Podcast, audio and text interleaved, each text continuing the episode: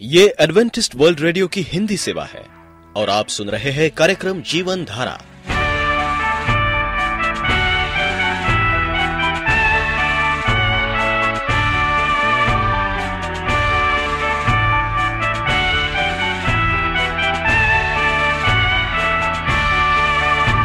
कार्यक्रम जीवन धारा सुनने वालों को मैं स्मिता और मैं अमित। हमारा प्यार भरा नमस्कार। एडवेंटिस्ट वर्ल्ड रेडियो की हिंदी सेवा में हम आपका स्वागत करते हैं। श्रोताओं, आइए, आज प्रसारित होने वाले कार्यक्रमों की जानकारी दे दें। आज होगी पहले स्वास्थ्य चर्चा, इसके बाद एक गीत होगा और फिर कार्यक्रम के अंत में पवित्र बाइबल का संदेश।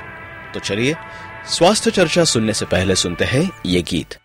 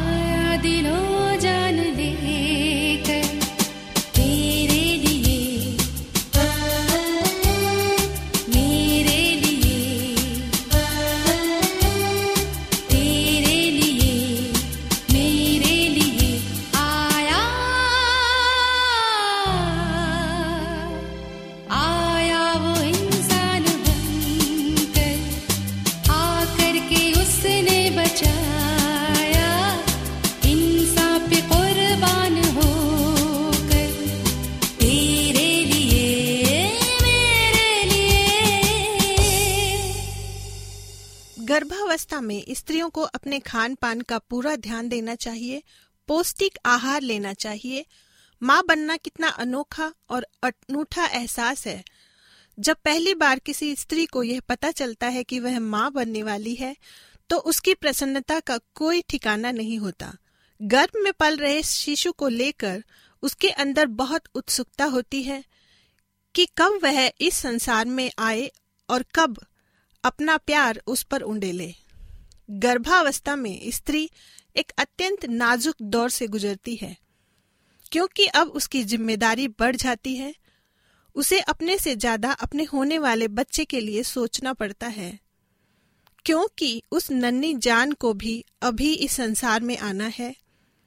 ऐसे में गर्भवती स्त्री को अपना पूरा ध्यान रखना चाहिए ऐसी अवस्था में जितना हो सके अपनी सेहत का ध्यान रखते हुए अब जो मैं बताने जा रही हूँ, उन निम्न बातों को याद रखना चाहिए। नंबर एक, मानसिक परेशानी से बचे। सुख और दुख तो इस जीवन के दो पहलू हैं। अगर आपके जीवन में भी कोई दुख अनायास ही आ गया है तो ऐसी अवस्था में भी ज़्यादा घबराए मत और धीरे धीरे उसे भूलने की कोशिश करें। किताबों में अपना ध्यान लगाएँ और खाली वक्त में किसी कला को सीखने पर या सीख कर अपना ध्यान अच्छी चीज़ों की तरफ़ लगाएँ। नंबर दो नई नई चीज़ों को खाइए। गर्भावस्था में स्त्रियों को अपने खान पान का पूरा ध्यान देना चाहिए। अगर आप भर पेट भोजन खा रहे हैं तो उसमें पौष्टिक आहार नहीं है। तो ऐसे खाने से आपको और आपके बच्चे दोनों को नुकसान पहुँच सकता है। इसलिए कहीं भी जाने से पहले अपना खाना पीना अच्छी तरह से पैक करें। ज़्यादा से ज़्यादा पानी पिए, वरना शरीर में पानी की कमी हो सकती है। नंबर तीन, शारीरिक सफ़ाई का पूरा ध्यान रखें। गर्भावस्था में स्त्रियों को शारीरिक सफ़ाई का पूरा ध्यान रखना चाहिए। रोज स्नान तो करना ही चाहिए। हो सके तो दिन में दो बार स्नान करें। दिन में कई बार सोच के लिए जाइए महसूस होने पर लापरवाही नहीं बरतनी चाहिए अगर आप कहीं यात्रा पर जा रही हैं तो एक बात का ज़रूर ध्यान रखें कि अपने लिए खाने पीने का पूरा इंतज़ाम करके ही जाएँ। हो सकता है ट्रेन में मिलने वाले खराब या बासी भोजन खाने से आपका पेट खराब हो जाए तो आपके शिशु के लिए भी यह नुकसानदायक हो सकता है। अंट संट पेन किलर ना खाएँ। यह अवस्था ऐसी होती है कि अक्सर महिलाएँ कभी कमर में, कभी टांगों में दर्द या सूजन बताती हैं। ऐसे में आपको चाहिए कि आप उन्हें डॉक्टर की सलाह के बिना किसी भी दवा को न खाने दें क्योंकि यही दवाएँ डिलीवरी के वक्त नुकसानदायक सिद्ध हो सकती हैं। व्यायाम और मेडिटेशन का सहारा लें। ऐसी अवस्था में किसी भी भारी चीज़ को उठाना नुकसानदायक हो सकता है। इसलिए हर काम में किसी की मदद लें सुबह जल्दी उठकर घूमने जाएँ, स्विमिंग जैसी एक्सरसाइज ना करें हल्के फुल्के व्यायाम ही करें।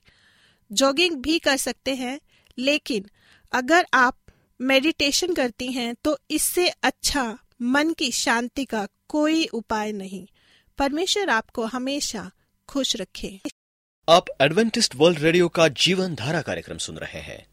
यदि आप पत्राचार द्वारा यीशु के जीवन और उनकी शिक्षाओं पर या फिर स्वास्थ्य विषय पर अध्ययन करना चाहते हैं तो आप हमें इस पते पर लिख सकते हैं। हमारा पता है वॉइस ऑफ़ प्रोफेसी ग्यारह हेली रोड, नई दिल्ली, एक एक शून्य शून्य शून्य एक, इंडिया। हम सब बुलाए गए हैं भाग दो। प्रिय रेडियो मित्रों प्रवीषु मसीह के मधुर नाम में आपको मॉरिस माधो का नमस्कार। मित्र, परमेश्वर जिस कार के लिए आपको तैयार कर रहा है उसके लिए उसे आपकी आवश्यकता है। आपके लिए परमेश्वर की बुलाहट और उसकी इच्छा को पूरा करने के लिए आपके संपूर्ण प्रेम प्रार्थना और विश्वासयोग्यता की आवश्यकता होगी। यदि मैं अपने हिस्से के कार का कुछ भाग अधूरा छोड़ दूँ, आप मेरा स्थान लेते हैं तब आप उस स्थान को खाली छोड़ देते हैं। जिसे परमेश्वर चाहता था। आप पूरा करें। कुछ कार जिसे परमेश्वर चाहता था आप करें, वो अपूर्ण रह जाएगा।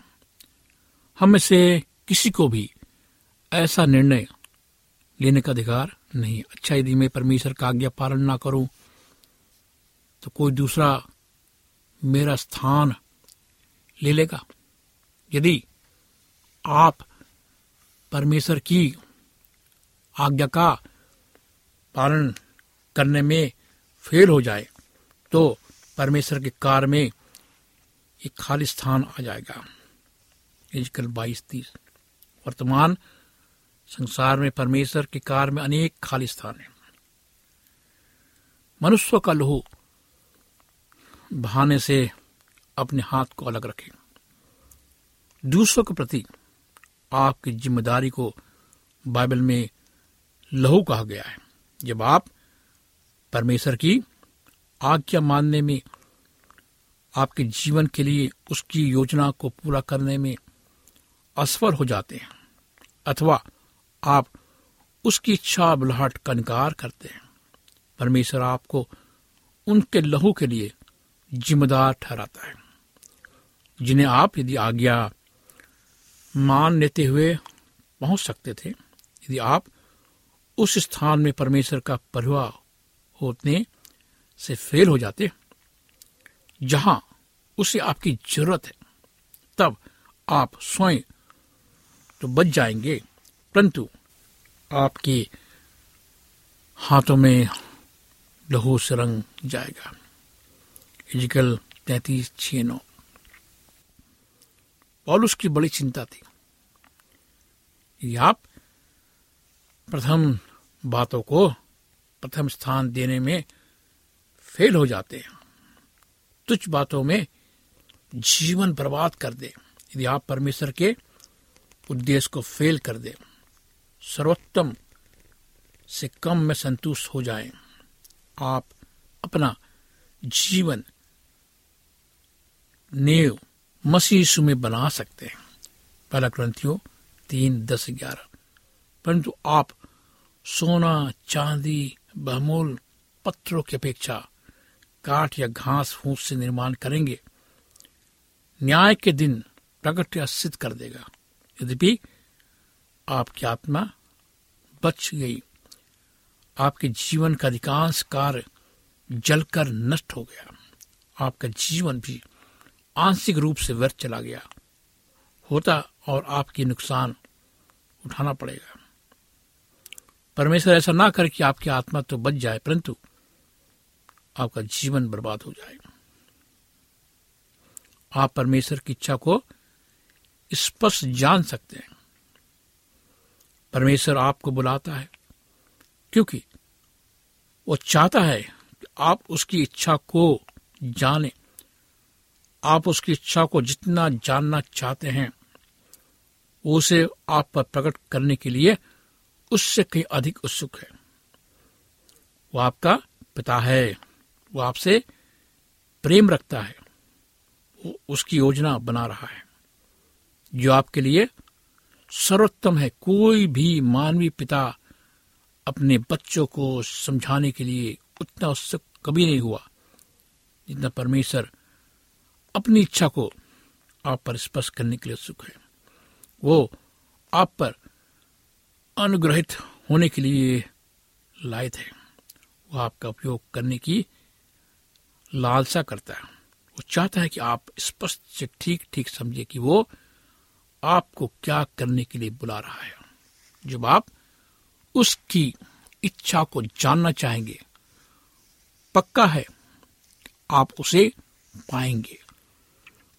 मेरे मित्रों, परमेश्वर की बुलाहट इच्छा को चूकने वाला सिर्फ़ वही है जो लापरवाह है और आज्ञा पालन नहीं कर पाता।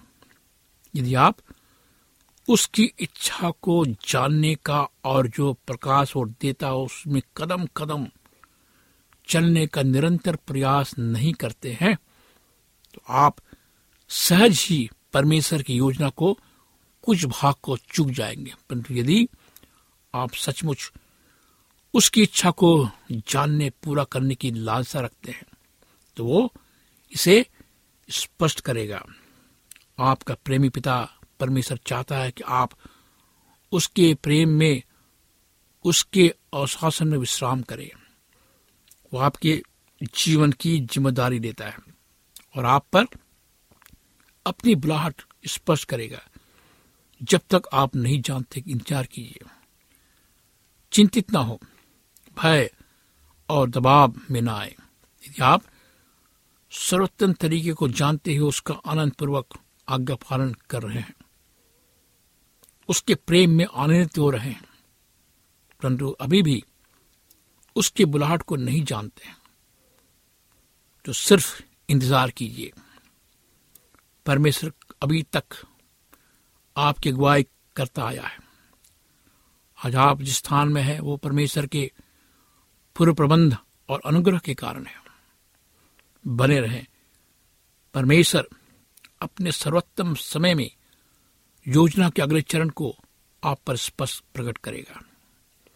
इस समय विधि में वह आपके लिए स्थान को, आपको स्थान के लिए तैयार कर रहा है। परमेश्वर अपनी इच्छा को आपको प्रकट करने के लिए उतना ही जिम्मेदार है जितना आप उसका पालन करने के लिए। वो जानता है, अभी तक आप उसकी इच्छा को पूर्णतः नहीं समझे हैं। वो जान बूझकर आपको इस स्थान में लाया है। आप विश्वास करते, आज्ञा पालन करते रहिए। देखिए, वो कैसे कदम कदम आपकी अगुवाई करता है। आप उसकी इच्छा को हमेशा पर्याप्त समय पर पूरी तरह से जान पाएँगे। ईश्वरीय बुराट के बारे में कुछ लोग क्या कहते हैं? उसे सुनना भ्रमित करने वाला होगा। कुछ लोग भ्रमित करते हैं। नेक नियत आत्मिक लोग भ्रम में डालने वाला गलत परामर्श दे सकते हैं। आपको गलत परामर्श दे सकते हैं। ईश्वरी बुलाहट से संबंधित कुछ सिद्धांत मैं आपको बता रहा हूँ। पहला, आपको बुलाहट की आवश्यकता नहीं। कुछ नेक नियत लोगों ने कहा है, आप किस बात के लिए ठहरे? आपको बुलाहट की आवश्यकता नहीं है। पूर्णतः धर्मशास्त्र के विपरीत मसीह के रूप में आप पहले ही अनेक तरीके से बुलाए गए हैं। परमेश्वर योजना बनाता कि आप उसकी सेवा करें। इसमें बुलाहट की ज़रूरत का प्रश्न ही नहीं खड़ा होता, बल्कि परमेश्वर को आपकी ज़रूरत कहाँ है? आप कहा, कैसे उसकी सर्वोत्तम सेवा कर सकते हैं? ये परमेश्वर जानता है। अगर आप सोचते हैं और आप जानते हैं, अगर आप प्रार्थना करते हैं तो परमेश्वर आपको स्थान का पता भी बता देगा। आवश्यकता ही बुलाट है। पुण्य एक बार, धर्मशास्त्र के विपरीत, परमेश्वर की इच्छा ही परमेश्वर की बुलाहट है। परमेश्वर आपको आवश्यकता पूरी करने के लिए बुलाया है, परंतु आवश्यकता बुलाहट नहीं है। और इसी के समान अनगरत प्रश्न है। सर्वाधिक बड़ी आवश्यकता कहाँ है? असली प्रश्न है, परमेश्वर को आपकी सर्वाधिक आवश्यकता है कहाँ है। परमेश्वर आपका वहाँ चाहता है, जहाँ उसे आपकी ज़रूरत है। खुला दरवाज़ा की बुलाहट। यह अधूरा सत्य है, परमेश्वर हमेशा द्वार खोलेगा, ताकि आप उसकी बुलाहट को पूरा कर सके। परंतु खुला द्वार बुलावा नहीं है, क्योंकि जो व्यक्ति परमेश्वर के करीब होता है, उसकी आज्ञा मानता और दूसरों को आशीष देता है। उसके लिए संभवतः इतने दरवाजे खुले होते हैं जितना उसके पास समय होता है। प्रवेश करने के लिए बल होता है। आपको दिन ब दिन जानने के लिए परमेश्वर की अगुवाई की आवश्यकता होती है कि उस दिन के लिए क्या सर्वाधिक महत्वपूर्ण है? इसके अतिरिक्त, शैतान उस दरवाजे को बंद करने का प्रयास करता है, जिसमें कार्य करने के लिए परमेश्वर आपको बुलाता है।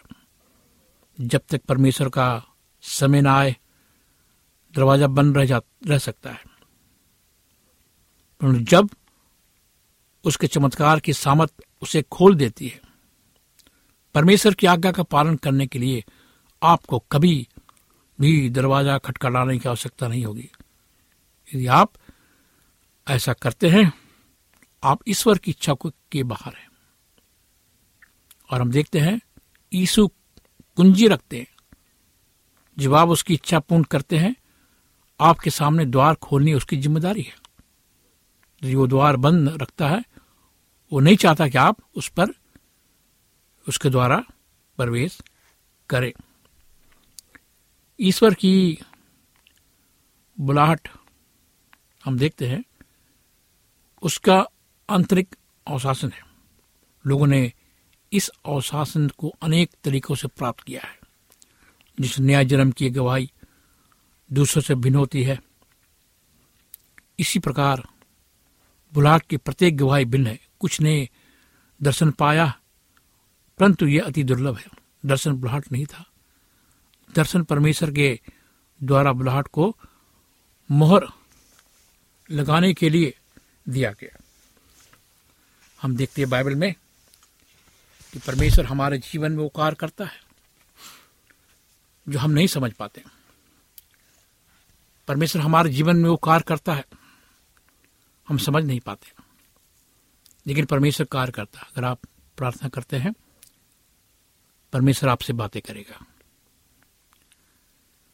दर्शन परमेश्वर के द्वारा बुलाहट को मोहर लगाने के लिए दिया गया था।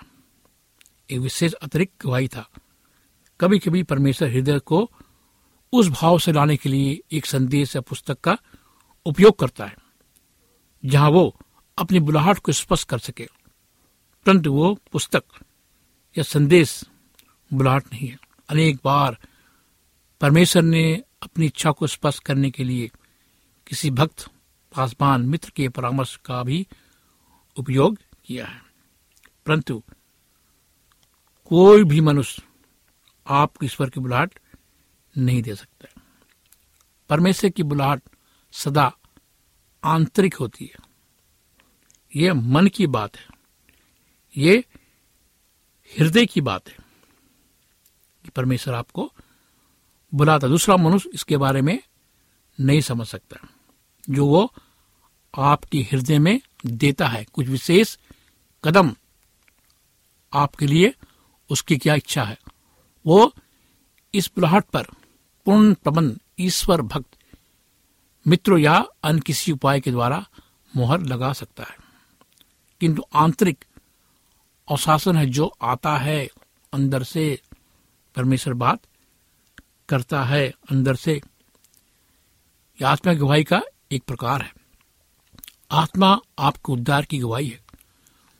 वो आपके जीवन के लिए परमेश्वर की इच्छा की भी गवाही है। मेरे मित्रों, मसीह सेवा के लिए बुलाहट, ये क्या है? परमेश्वर की बुलाहट, समानता, हम देखते हैं कि परमेश्वर हमें बुलाता है। कोई भी एक बार में अपने जीवन के लिए परमेश्वर के संपूर्ण उद्देश्य को नहीं जान पाता। हम भी नहीं जान पाते परमेश्वर की इच्छा को। लेकिन पता चल जाता है कि परमेश्वर आपसे क्या कहना चाहता आइए हम परमेश्वर विश्वास करें और अपना जीवन प्रभु को दे कि प्रभु हमें बुलाए। सुनने वाले श्रोताओं को प्रभु बुलाए। ये बुलाहट आपके लिए क्या आप तैयार है? अपने जीवन को प्रभु यीशु मसीह को देने के लिए क्या आप तैयार हैं? तो आइए हम प्रार्थना करें। प्यारे परमेश्वर पिता, हम आज तेरे पास आते अपने गुनाहों को लेकर। हमारे जीवन को तेरे हाथ में सौंपते प्रभु, हमारे साथ हो। सुनने वाले श्रोताओं के साथ हो। उन्हें चंगाई दे, मन की शांति दे, उनके रुके हुए काम को पूरा कर, उनके विश्वास को आगे बढ़ा। उन्हें प्रभु, तू बोला अपने काम के लिए, उन्हें चुन तेरे काम के लिए। बहुत से नौजवान इस कार्यक्रम को सुनने को दामन, उन्हें चुन तेरे काम के लिए। हम उनके जीवन को तेरे हाथ में सौंपते प्रभु। और इस प्रार्थना को प्रभु मसीह के नाम से मांगते हैं सुन ग्रहण कर। आमीन। मित्रों, अगर आप उदास है, निराश है, संकट में अगर चाहते कि मैं आपके लिए प्रार्थना करूँ तो आप मुझे फ़ोन करें। मैं आपके लिए प्रार्थना करूँगा। मेरा नंबर नोट करें। मेरा नंबर है नौ छ आठ नौ दो तीन एक सात शून्य दो। नौ छ आठ नौ दो तीन एक सात शून्य दो। मेरी ईमेल एड्रेस है Morris A W R at gmail dot com Morris A W R gmail dot com इस कार्यक्रम को सुनने के लिए आपका धन्यवाद। परमेश्वर आपको आशीष दे।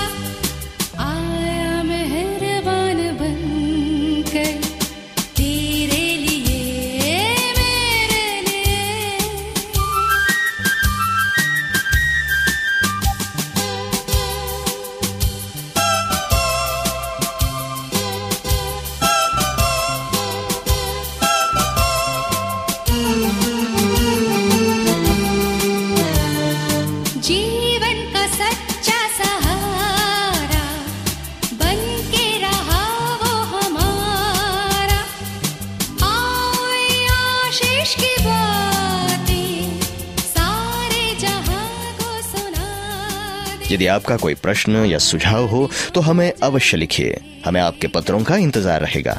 हमारा पता है कार्यक्रम Jeevan Dhara Adventist World Radio post box सत्रह पुणे चार एक एक शून्य शून्य एक महाराष्ट्र इंडिया पता एक बार फिर नोट कर ले। कार्यक्रम Jeevan Dhara Adventist World Radio post box सत्रह पुणे चार एक एक शून्य शून्य एक महाराष्ट्र इंडिया। और अब हमारा समय यहीं पर समाप्त होता है। इसी समय इसी मीटर बैंड पर आपसे फिर भेंट होगी। तब तक के लिए मैं स्मिता और मैं अमित हमें आज्ञा दीजिए। प्रभु आपको आशीष दे।